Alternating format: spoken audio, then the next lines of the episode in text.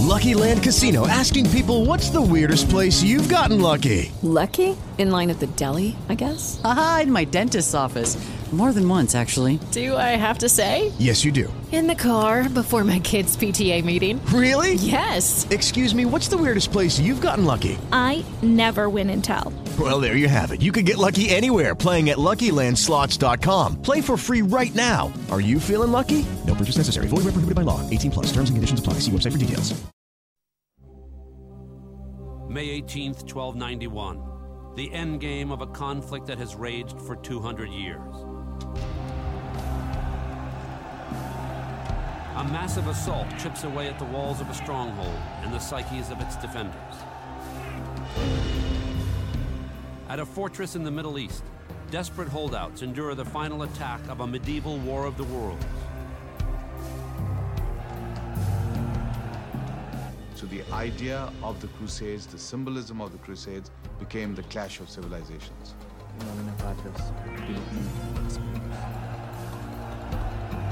At a place called Acre, a dream of holy conquest is shattered forever.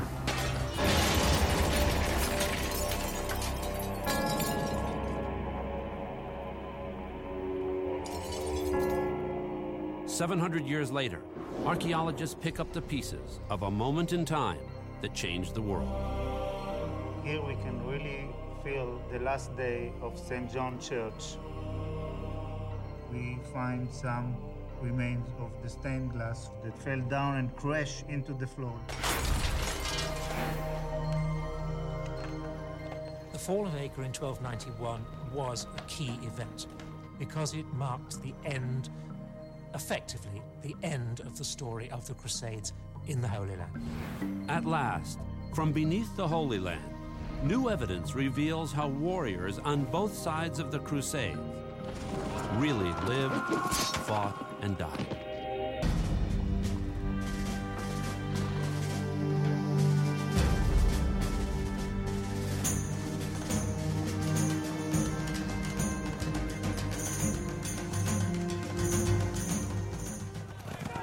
For over two centuries, Christian and Muslim armies are locked in a deadly embrace. From 1096 to 1291 AD, the lands of today's Mideast change hands in a series of eight crusades. Before the sides part, tens of thousands die in a glut of battles and massacres. In the late 11th century, Muslim sultans rule most of North Africa, Spain, and the eastern shores of the Mediterranean. The Christian world is split in two. In Europe, a collection of small states and kingdoms. To the east, the Byzantine Empire is controlled from its capital in Constantinople. The Crusades give us a model, they give us a template of the clash of religions and the clash of civilizations and the clash of continents. In the Mideast, Acre is a lively Muslim city in what is today the north coast of Israel. There's no denying that it was a major port and a major commercial centre. Both commercial and uh, military. Those are the two points. You can't just look at it in a military sense. Acre is also the gateway to the Western world's most sacred piece of real estate. It is called the Holy Land. Its holy core, Jerusalem, a city sacred to Muslims, Christians, and Jews. For some, the dark history of the Crusades evokes the violence that plagues the Mideast today. Many Muslims, particularly in the Middle East, see the creation and the manner of the creation of Israel as an extension of the Crusades themselves. That is, the arrival and the presence of Westerners. A thousand years ago, a war between two worlds transformed this center of faith into an unholy battlefield. Today, archaeologists probe the moment in time where a cycle of intolerance and violence began. Some explore elements crucial to moving great armies across continents. Horses are the most uh, important logistic animal uh, of the Middle Ages. But we don't know anything about the Crusader horse, about heights, about breeds, about uh, uh, species, about anything. You say it was about I'd say I was about three pounds there. In England, the role of military technology is evaluated through innovative research.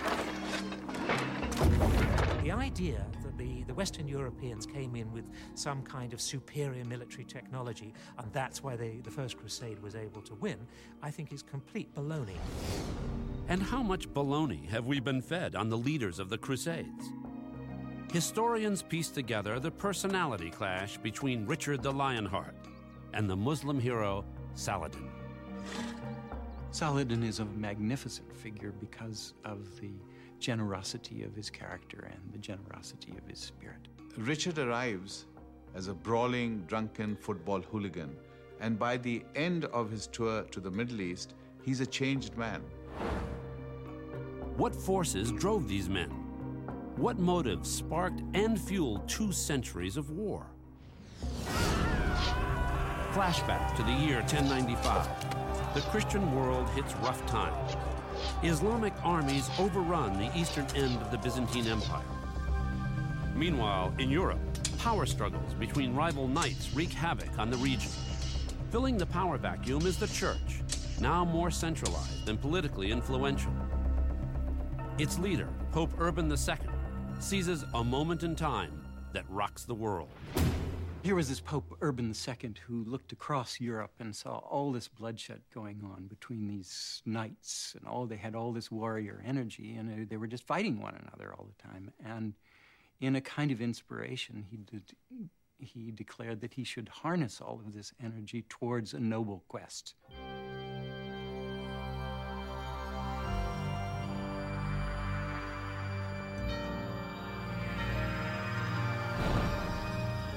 Pope Urban declares the Holy Land is occupied by worshippers of the devil. He orders his flock to liberate Jerusalem from the Muslims. August 1096. The first Crusaders prepare to hit the road.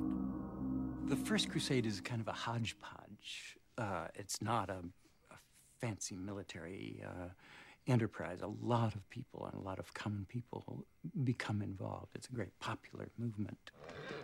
From across Europe, tens of thousands join the quest, including hordes of peasants, all a bit fuzzy on the mission at hand. Those who uh, set off had a rather hazy notion, most of them, of what they were doing.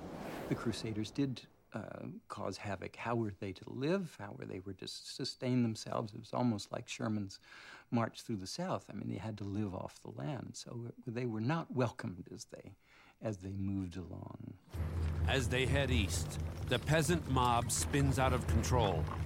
Along the Rhineland, thousands of Jews are massacred, and 4,000 Hungarians are murdered in one town alone. Before they leave Eastern Europe, most of the peasants die of disease or turn back. When news of the Christian hordes breaks in Jerusalem, the Muslims are underwhelmed. The great majority of people in the Islamic world, they simply regarded Western Europeans as a load of ignorant thugs, as useless for anything, really. So much so that they had virtually no interest in them. Christian military forces depart Europe in 1096. After a three year march, they push into the Holy Land.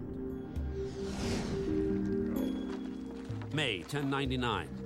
The first elements of the Crusader armies reach the gates of Jerusalem.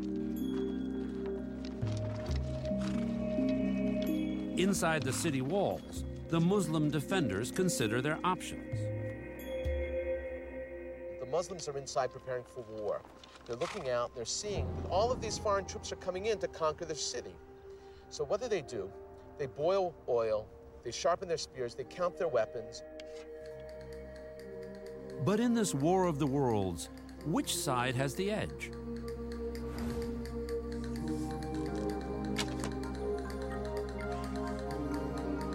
At a castle in the English countryside, historian David Nicolle intends to find out. The, the, the nitty gritty of everyday life is, to me, absolutely fascinating, and I would love to have been there. I was virtually brought up surrounded by arms and armour and books about arms and armour because my father had had an interest in this since his childhood. A specialist in medieval arms and armor, Dr. Nicolle has written a series of books on the hardware and training of Christian and Muslim armies.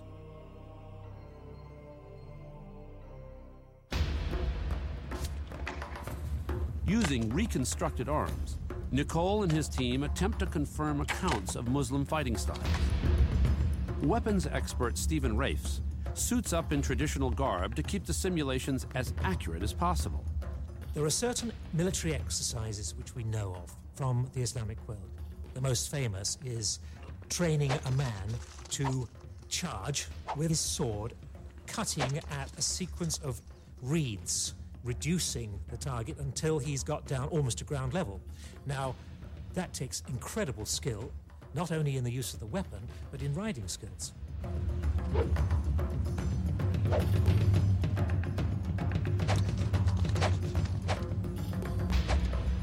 Always wanted to see that being done. But what if your targets are decked out in Crusader armor? The researchers prove that in this case, even a complete dummy has a chance. Surprisingly little impact was done. We have the sword, he had three good shots. The first one across the shield did absolutely nothing whatsoever. Now, the second shot, more effective, he um, got past the shield, you could say, hit the mail. But the mail, again, is padded by the gambeson underneath, and it was virtually no effect. And the third shot, again very dramatic, hit him across the face. But with this kind of helmet, it might have given the guy a bit of a headache, but again, it was not a really effective blow. But when it comes to Christians in hard hats, Muslim warriors are no dummies. Here, the perfect choice is a medieval can opener called the mace.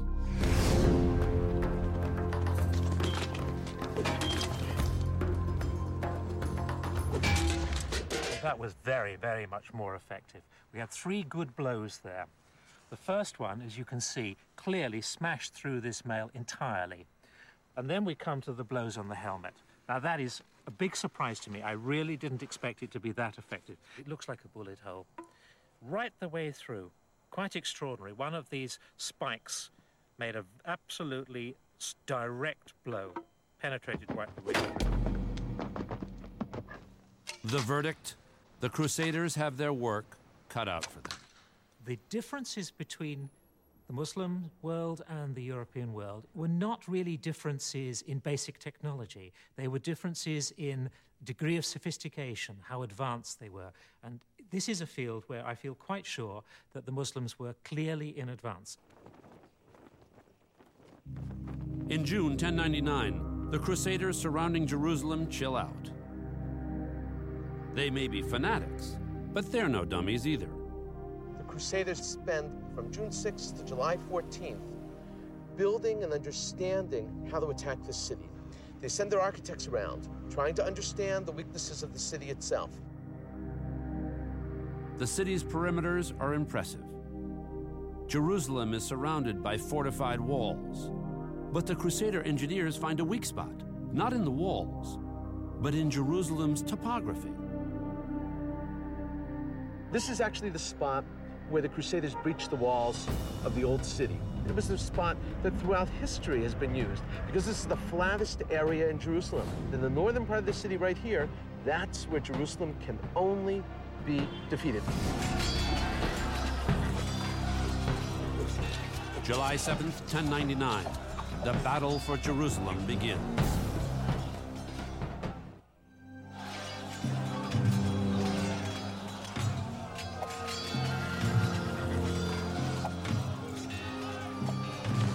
Jerusalem falls to the Crusaders on the eighth day of the campaign. The Jewish and Muslim defenders of Jerusalem are overwhelmed by Christian fanatics. The Crusaders turn their siege into a massacre. One Crusader sums up the moment. If you had been there, you would have seen our feet colored to our ankles with the blood of the slain. None of them were left alive. Neither women nor children were spared. Historians estimate that between 10 to 20,000 of the city's Muslims are killed. The Crusaders also burn a synagogue, killing many of Jerusalem's Jews who fled there for sanctuary. Jerusalem is so associated with the massacre of Muslims and, and Jews in that military triumph that it is tainted in history. It was seen as barbaric, uncalled for, and it created a great demand for revenge and retaliatory action. In the years following Jerusalem's fall, the Christians erect 45 churches, many built on the ruins of mosques and synagogues they have desecrated. But while the Crusaders build churches to save their souls, they also build fortresses to save their necks. The Holy Land, 1160 AD. 60 years after the siege of Jerusalem, the Crusaders have established four states in the Holy Land, protected by 60 strongholds of stone. Now, these castles are very strong, um, much bigger in many cases than the castles from the same period within Western Europe. A Crusader fortress, like Belvoir Castle, is designed as a self contained mothership, built to survive the alien Muslim universe. Fortresses were built so that they could suspend and create for themselves total independence, even without assistance from the outside as they were being invaded. The Crusaders are low on manpower, so the forts are built with thick walls. How thick? Try 15 feet of stone blocks. This is a very typical gate from the Crusader period. A fortress that would be built with tremendously wide walls. For instance, this gate has a five yard width, which is tremendously powerful. Fitted with huge stone hinges, the castle doors close towards the outside and are locked with huge bolts to fend off enemy battering rams. Next to us are the holes in which the bolt would be placed. Crusader forts bristle with state of the art defensive positions. Carved into the walls are openings called loopholes. You've got arrow slits, you've got loopholes. These are areas where the archers could actually sit.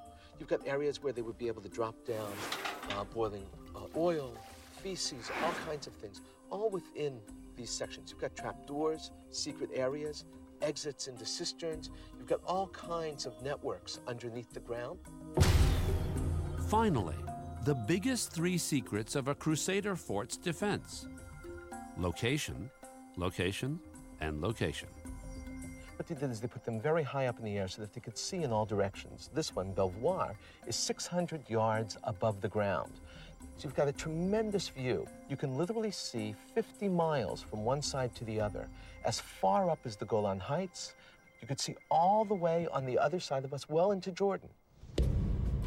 Despite their lofty vantage point, the Crusaders are blind to the threat that looms on the horizon. After Jerusalem falls to the Crusaders in 1099, a new leader unites the Muslim world 80 years later. His name, Saladin. While Crusaders barely control the Holy Land, Saladin unifies what today are the nations of Egypt, Israel, Lebanon, Jordan, Syria, and northern Iraq. There is no modern political leader you can compare to Salahuddin. A 41 year old sultan from what is now Iraq, Saladin is a piece of work. Here you have a man who was a convinced, pious Muslim, but he was also a realistic ruler. He was not a naive innocent. He was not a saint. By and large, there's no denying that Saladin is. He's a hero. Saladin's secretary describes his leader. Whenever the Sultan shook hands with someone, he would not let go his hand until that person had taken the initiative to do so. He was a paragon of chivalry, generous, extremely modest, and had a welcoming face.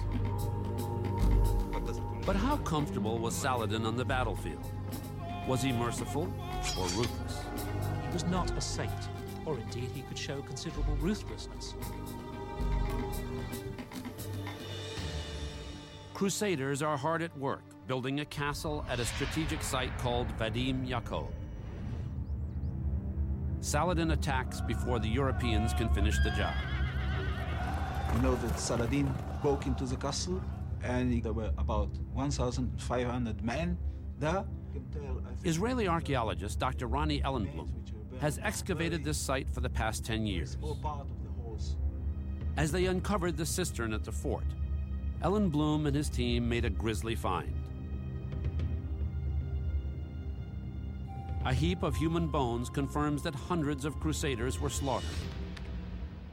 This is a bone of a knight or soldier who protected the castle of Vadum Jakob. Uh, he got three uh, blows. Uh, this one, which did not cut all his shoulder because he was protected by a chain armor.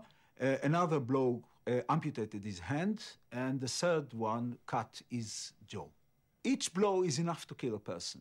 People are uh, in, a, in, a, blood frenzy, killing and cutting again and again. People are already finished. He killed about 700 or 800 people. From the evidence, Dr. Ellen Ellenblum has concluded that Vadim Yakob was more than a battle. I think it's the first time we succeeded to find uh, the remains of a massacre.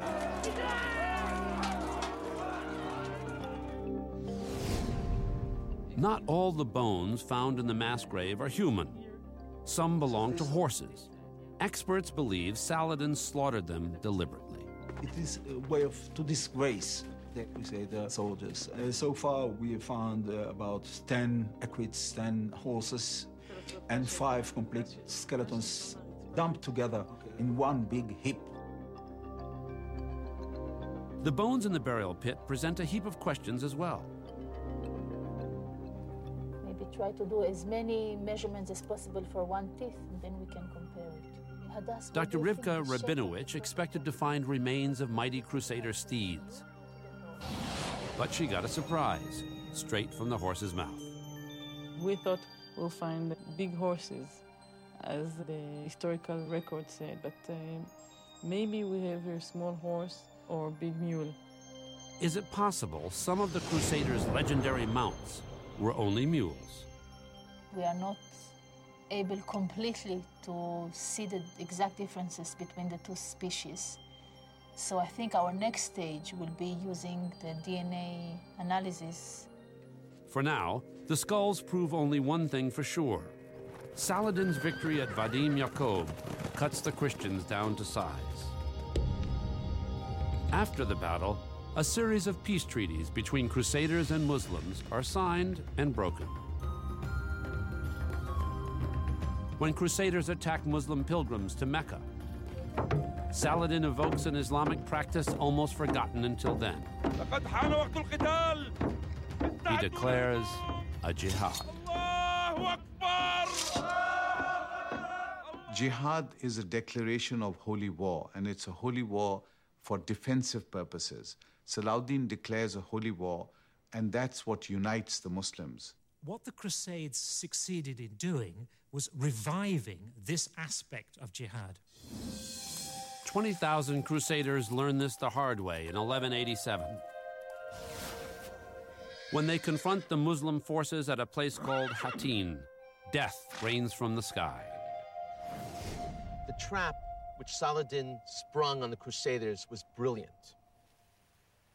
The Crusader fighters were coming from this direction, making their way down below to the fresh water badly needed in the Sea of Tiberias.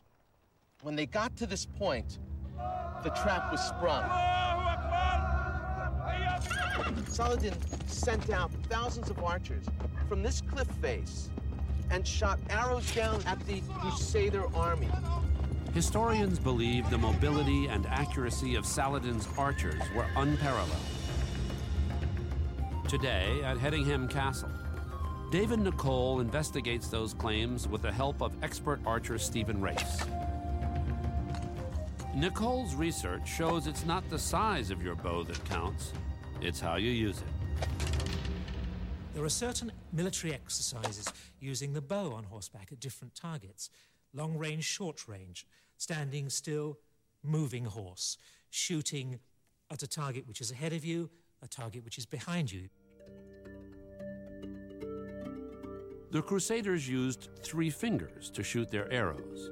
The Muslims launched them with one thumb only. String is drawn back, and I'll, I'll do a dry loose here. Some historians have suggested that the thumb draw was more powerful than the, the finger draw. And some of the original sources, Arabic and Turkish written sources, seem to indicate this of the bow. Yeah, it's That's here. the working part stiff. To confirm the thumb draw's superiority, Nicolle sets up a speed trap to find out. This machine ought to tell us how fast the arrows fly as they go between those antennae, and it registers in feet per second. First, the traditional three finger pull. Top speed 116 miles per hour. Next up, the thumb draw. Definite point there, do you see? Yes, I do. And then when I loose, it's a much cleaner release than the three finger release on a string. 107. 110. So generally speaking, they are rather slower. Not a great deal, but which is contrary to what I expected. But I don't think you necessarily get a more powerful release. I think there's a lot of it's propaganda. You say you have a better weapon. and You scare your enemy. Well, what were the, uh, the others? Were But the thumb release of Saladin's forces did provide a key advantage. So this is actually so the thumb release is actually probably more efficient. Which would mean consistent range. Yeah. More accuracy. Even if Muslim archers were accurate, how could normal arrows possibly take out knights dressed in chainmail? Saladin's marksmen rode horses. At close range, the arrows of mobile archers had greater impact. Not only is this target a dummy, he's also plastered. A good idea, considering what's next.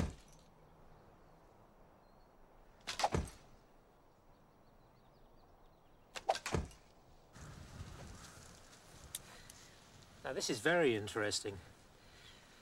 Two clean penetrations, one rebound, and one which is not really a penetration. But there's a point here which I think really is rather interesting, uh, rather horrific actually, that the arrow that rebounded broke the links of the mail, and one link has actually been driven away from the mail, through the cloth, and into the plaster. And this, of course, is a plaster dummy, not a human being. If this had been a human being, that broken piece of metal, that half ring, would have been pushed right inside the unfortunate person. At the Battle of Hattin, Muslim archers give Saladin the fatal edge. The entire Crusader force is either taken prisoner or killed. More traumatic still is the capture of the holiest relic in Christianity by Saladin's forces. What Crusaders believe are pieces of the true cross on which Jesus Christ died. When there would be a great military battle, the Crusaders stupidly would uh, would take out this great relic, that they would have di- di- divine providence. And it was interesting the way in which it was used as a bargaining chip, because of it was it was of no value to the Muslim side and of great, great religious value to the Christian side. A defeated knight sums up the Crusaders' despair.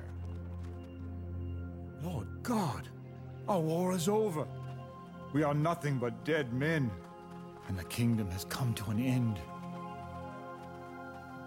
Hattin is important because this is where Salahuddin establishes himself as a military genius. It is Hattin and the fall of Hattin that really opens up the and turns round the Crusades. After Saladin's decisive victory at Hattin, he takes back the port city of Acre. Three months later, in 1188, the Muslims win the ultimate prize, Jerusalem. When the news reaches Europe that Jerusalem and the True Cross are lost, it was reported the Pope was so shocked he dropped dead. Saladin enters Jerusalem in triumph, but not in fury. He takes control of the holiest Christian shrine in Jerusalem, the Church of the Holy Sepulchre. Instead of destroying the church, Saladin opens its doors to Christian pilgrims, many of them members of competing religious groups. So, to prevent one Christian faction from shutting out the other, Saladin places the keys of the church in the hands of two Muslim families. Incredibly, their descendants remain the gatekeepers of the church to this day. Saladin's generosity fails to impress the European powers. a new crusade is declared with a brand new leader. This time, Saladin meets his match.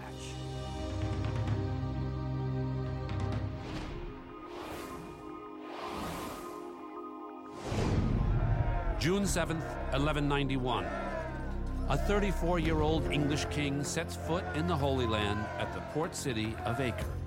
Richard the Lionheart was a war lover. He was the greatest warrior of his time, a great athlete.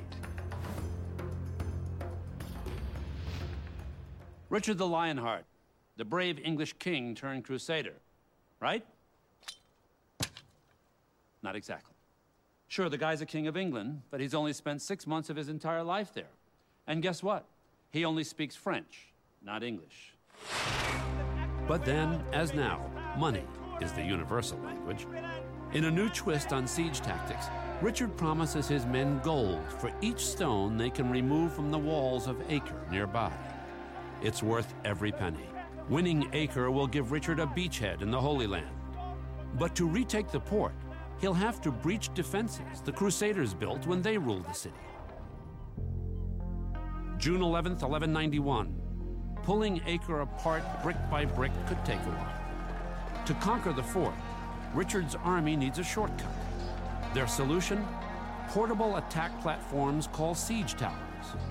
Rolled up to the enemy wall, Richard's men climb stairways to the top of Acre's walls. Saladin's secretary describes the psychological impact. It overtopped the city wall. The city garrison were greatly fearful of it and were tempted to ask for terms.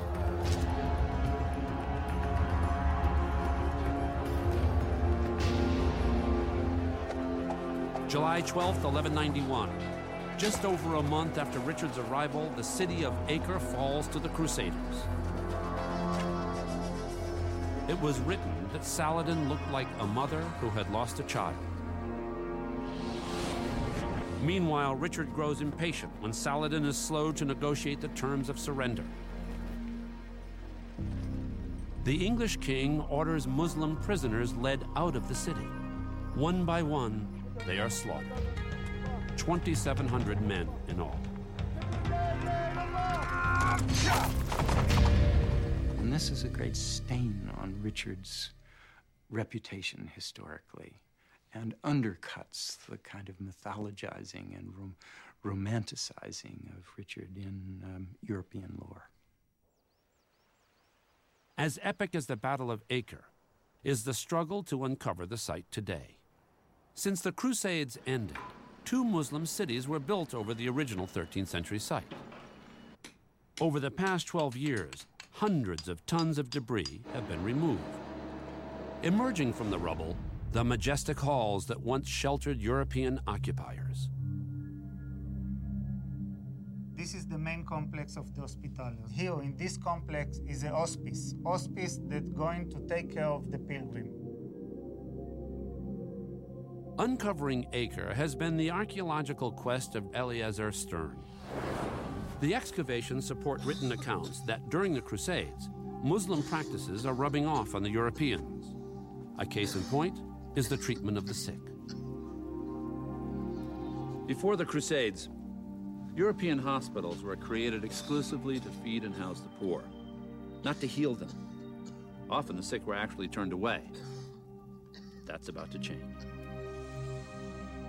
This excavated chamber is the site of a Crusader hospital and an order of knights called the Hospitallers. In essence, Hospitaller knights are warrior monks. But off the battlefield, their day gig is to care for ailing pilgrims and crusaders. In Muslim hospitals, doctors enhance the recovery of their patients with diets of fruit and fresh foods. Could the crusaders at Acre be following their lead? Scientists will find out from a source the rest of us would rather leave behind. No matter how pious, how civilized, or how cunning we are, pit stops are a timeless and universal reality. Ancient latrines from the Crusader Hospital are discovered at Acre. The toilets drain into the bowels of the fort, and with luck, they may reveal what was inside the bowels of the Crusaders. Samples of Crusader night soil are shipped to a specialist in England. At Charing Cross Hospital in London, what is crap to the Crusaders is pay dirt for Dr. Piers Mitchell.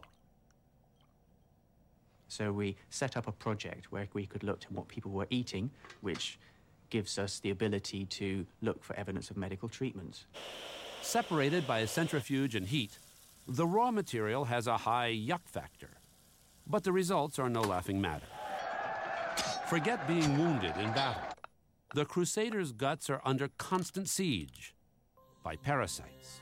Hailing from the Mideast is the whipworm and the roundworm. But Mitchell also discovers this intestinal mascot. Now, the fish tapeworm eggs that we found are particularly interesting because they haven't been found in the Middle East prior to the time of the Crusades. So this shows that they must have come across with the Crusaders using those latrines. But along with signs of disease, there is evidence of therapeutic diets. Something dramatic has happened in the way people are being treated. They were encouraged to have salad leaves and a wide range of fruits, especially figs, apples, pears, pomegranates, and so on. Mitchell's analysis of feces revealed the Crusaders were not eating their usual fare a diet rich in beans. Instead, the Crusaders consume wholesome bread and fresh fruits, the same types of foods that Muslim doctors gave their patients. The Crusades were one of the pivotal reasons as to why we started treating patients in European hospitals with medical treatment. After a century of bloodshed, Richard takes a crack at shuttle diplomacy. At a military stalemate with Saladin, he sends an offer to his enemy. Come here and listen well to my words. The country is utterly ruined, and goods and lives have been sacrificed on both sides. The time has come to stop this.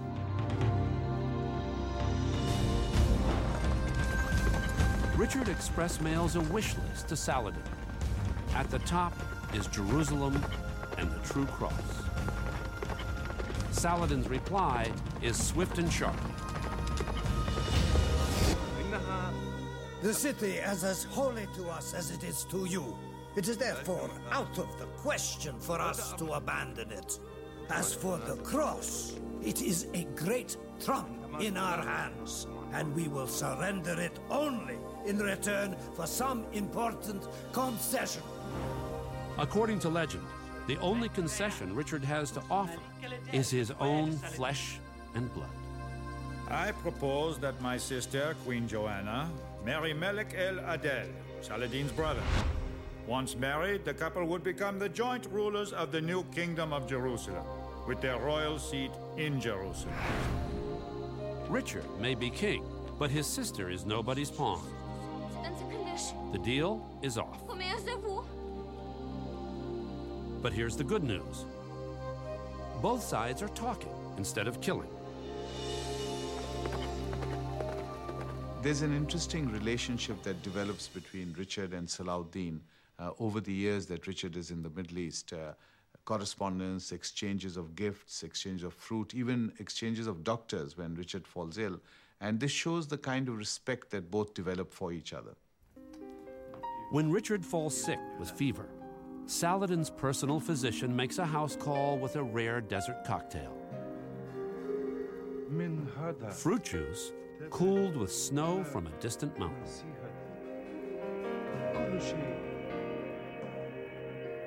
From history's two most unlikely pen pals springs the hope for peace. When we arrive at an understanding, we will meet and friendship will prevail between us. Richard and Saladin never do meet in person. Yet on September 2nd, 1192, these two great warriors make peace.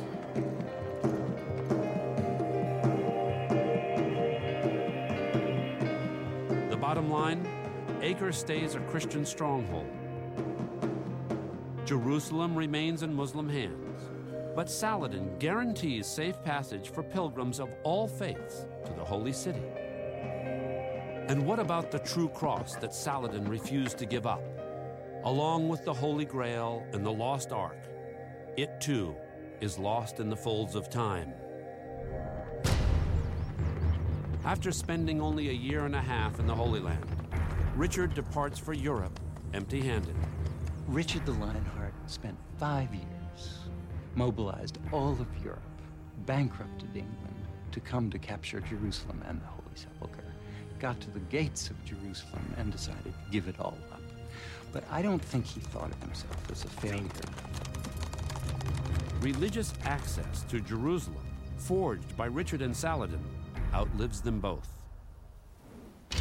But the winds of war will stir again, a hundred years after their deaths. Once again, the curse of the Crusades falls on the port of Acre. Summer 1290.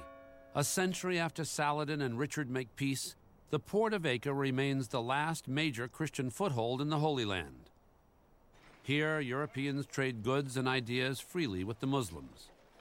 And I really think that this was part of the interaction that was taking place. So, with the clash of civilizations, there was also an interaction, a dialogue of civilizations that was taking place, which is very interesting.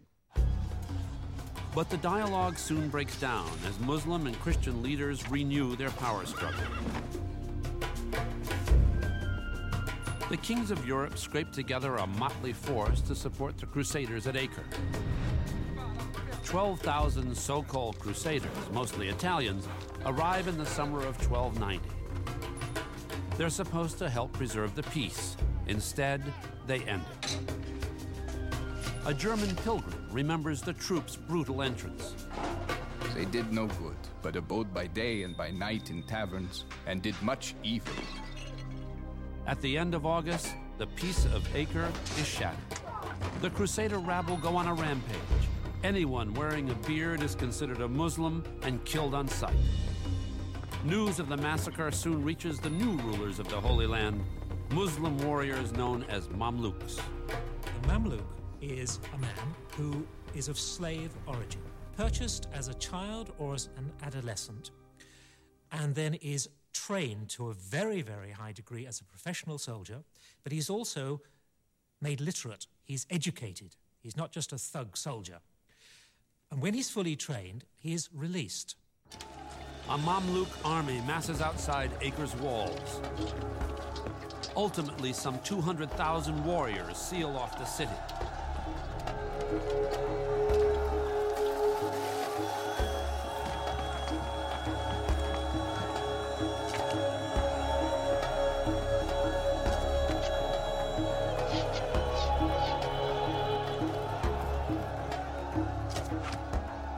Mamluk strategy is described in this account. He pitched his tents, set up 60 machines, and without any respite, assailed the city with fire, stones, and arrows.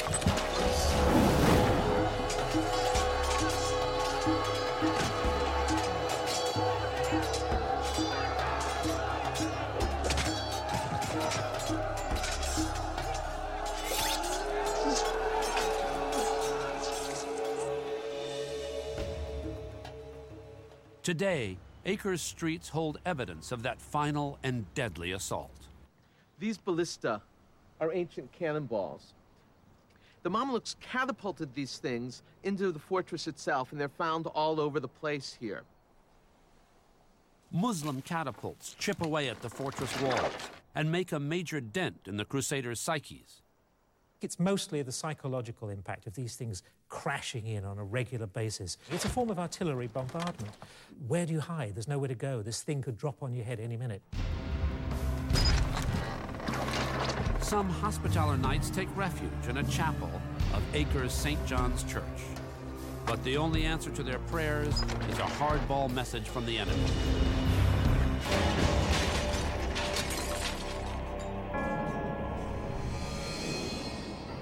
Archaeologists believe they have now found the floor of the chapel of St. John's Church. Eleazar Stern assumes the archaeological position. He'd like to know how the chapel was destroyed and what his hospitallers saw in their last hours. Layer after layers of this broken glass. This is another color, maybe brown red glass. Along with bits of glass is a clue to how the church was finally destroyed. Oh, this is amazing. Look, this is this is part of charcoal. Now I understand why the environment of the glass is much darker than the, the floor. This is maybe the wooden frame of the windows, and it's burnt completely. And now we have the evidence that the church was destroyed by fire. There is a saying in the Mideast do not consider any act of kindness insignificant. But kindness in the final days of Acre takes a backseat to rank. Although the fort is surrounded by hostile forces, ancient accounts report some groups of Christians make a getaway. But how? Archaeologists discover the answer seven centuries later a subterranean escape route for members only. Crusader knights take the tube out of Acre. This extraordinary tunnel was discovered after months of exhausting excavations. It runs for over a thousand feet from the fort to the edge of the Mediterranean. The tunnel connected the Templar castle in the west to the harbor in the east. The tunnel was built by an elite group called the Knights Templar. They're sworn to protect pilgrims, but apparently there's nothing in their contract about sharing their exit strategy. This is a private tunnel. No one knew except the Templars that there is such a tunnel. In the last day of Acre, the Templar Knights managed to escape through this tunnel to the harbor and then run away to Europe. Experts believe the flight of the Templars is a clue to why the Christians lost the last great battle of the Crusades. According to one account, They would not have lost the city had they but helped one another faithfully. But when they were fighting without the city, one party would run away and leave the other to be slain. female pilgrims, many from wealthy families in Europe, grow desperate. 500 most noble ladies came down to the seashore, carrying with them all their jewels and ornaments of gold and precious stones, and cried aloud whether there were any soldiers who would take the- all their jewels. If only he would take them, even naked, to some safe land. A Mamluk warrior savors the Crusaders' defeat. The lands of the coast were fully returned to the Muslims, a result undreamed of. Thus were the foreigners expelled from all of Syria and the coastal zones. God grant that they never set foot there again. Never again are the Holy Lands occupied by the Crusaders.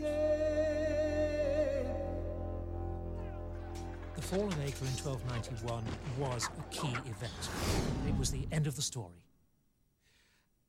It was the last major enclave to fall. In the end, Muslim culture is unaffected by the ways of the Europeans. The impact on the Muslim world was minimum because here was a civilization already at a peak. And what they brought, the Europeans and the Crusaders brought to the Middle East, was simply ideas of war and warriors and sometimes brutal savagery. Their dream in ruins, the Crusaders leave the Holy Land.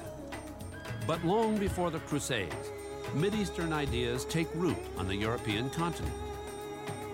What was positive for Europe was the idea of civilization, which means chivalry, which means learning, which means books, which means a way of life, which means uh, clean- cleanliness in personal hygiene and personal diet. Scholars are stimulated by exposure to more advanced mathematics and astronomy. Italian trade ports make a killing ferrying pilgrims to the Holy Land. The new wealth stimulates the Renaissance. Over 700 years ago, Saladin and Richard began a dialogue that led to a time of tolerance in the Holy Land. Today, in the Middle East, there remain many on both sides who see that distant truce as a pilgrimage worth taking again.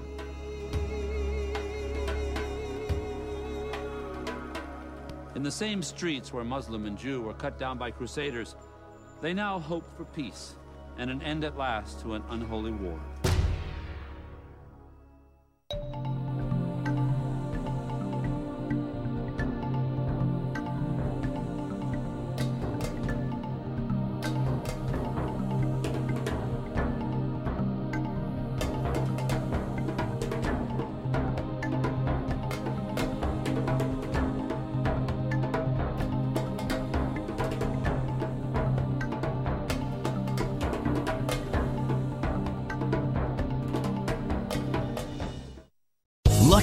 Casino asking people what's the weirdest place you've gotten lucky? Lucky? In line at the deli, I guess? Aha, in my dentist's office.